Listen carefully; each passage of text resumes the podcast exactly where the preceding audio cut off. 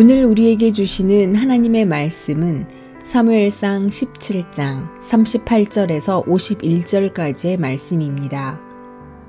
이에 사울이 자기 군복을 다윗에게 입히고 노투구를 그의 머리에 씌우고 또 그에게 갑옷을 입힘에 다윗이 칼을 군복 위에 차고는 익숙하지 못하므로 시험적으로 걸어보다가 사울에게 말하되 익숙하지 못하니 이것을 입고 가지 못하겠나이다 하고 곧 벗고 손에 막대기를 가지고 시내에서 매끄러운 돌 다섯을 골라서 자기 목자의 제구 곧 주머니에 넣고 손에 물매를 가지고 블레셋 사람에게로 나아가니라.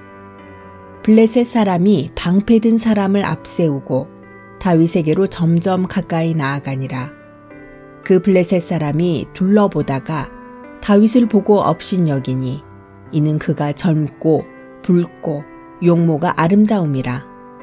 블레셋 사람이 다윗에게 이르되 내가 나를 개로 여기고 막대기를 가지고 내게 나아왔느냐 하고 그의 신들의 이름으로 다윗을 저주하고 그 블레셋 사람이 또 다윗에게 이르되 내게로 오라 내가 내 살을 공중의 새들과 들짐승들에게 주리라 하는지라 다윗이 블레셋 사람에게 이르되 너는 칼과 창과 단창으로 내게 나아오거니와 나는 망군의 여호와의 이름 곧 내가 모욕하는 이스라엘 군대의 하나님의 이름으로 내게 나아가노라.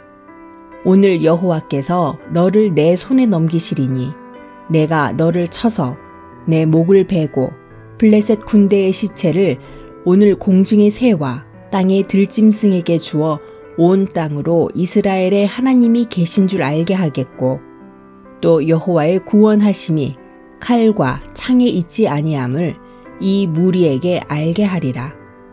전쟁은 여호와께 속한 것인즉 그가 너희를 우리 손에 넘기시리라.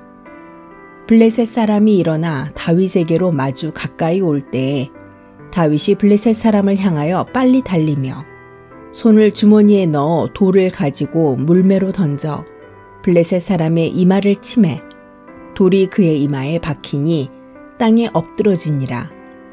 다윗이 같이 물매와 돌로 블레셋 사람을 이기고 그를 쳐 죽였으나 자기 손에는 칼이 없었더라.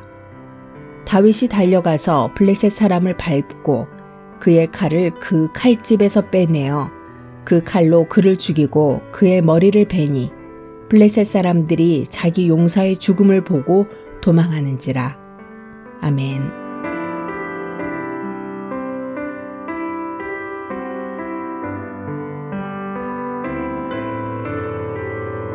안녕하세요. 수요 묵상의 시간입니다. 다윗은 전쟁터에 있는 자기 형들을 위문하러 갔다가 전쟁에 휘말리게 됩니다. 이 전쟁은 전면전이 아닌 각 군의 대표가 나와서 대결하는 방식이었는데 이스라엘의 적은 블레셋이었고 그 대표는 골리앗이었습니다. 그의 키는 약 3미터 정도였습니다. 골리앗을 보고 기가 죽은 이스라엘 군에서는 아무도 골리앗과 대결하려고 하지 않았습니다. 키나 힘이나 무기에서 승산이 전혀 없었기 때문이지요. 다윗도 물론 골리앗의 장점을 알고 있었습니다. 그는 최신형 무기로 무장하고 있었고 큰 키와 엄청난 힘을 갖고 있었습니다. 그러나 다윗의 눈에는 골리앗의 장점보다도 단점이 보였습니다. 사무엘상 17장 45절의 말씀입니다. 다윗이 블레셋 사람에게 이르되 너는 칼과 창과 단창으로 내게 나아오거니와 나는 망군의 여호와의 이름 곧 내가 모독하는 이스라엘 군대의 하나님의 이름으로 내게 나아가노라. 아멘. 골리앗이 가진 무기들의 특징이 있습니다. 모두 철기라는 것입니다. 이스라엘은 아직도 석기 문명을 주로 사용하고 있었습니다. 철기 무기를 만들 수도 없었고 사용할 수도 없었습니다. 사울 왕은 다윗에게 무거운 갑옷을 입히려고 합니다. 그러나 다윗은 무거운 갑옷을 거부하고 자신의 장점으로 전쟁에 나갑니다. 그는 막대기와 돌멩이 다섯 개를 준비합니다. 다윗은 현명했습니다. 자신의 장점은 기동성이었고 골리앗의 단점도 기동성이었습니다. 골리앗이 가진 무기에 사정거리 안에 들어가게 되면 다윗은 위험해집니다. 그러나 다윗은 그 사정거리보다 더 먼 곳에서 돌멩이로 골리앗을 공격하면 승산이 있었습니다. 다윗은 물맷돌을 머리 위로 돌리면서 골리앗을 향해 빠른 속도로 돌진합니다. 물맷돌의 회전 속도에 자신이 달리는 가속도를 더하기 위함이었습니다. 골리앗은 다윗의 빠른 공격을 피할 수가 없었습니다. 그의 갑옷은 너무나 무거웠기 때문이지요.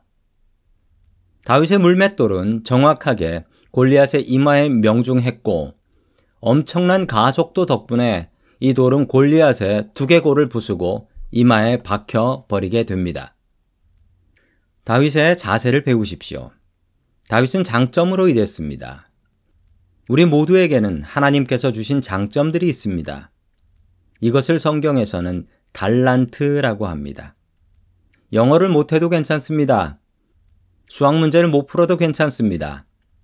다윗도 그랬으니까요. 하나님께서 주신 장점을 찾으십시오.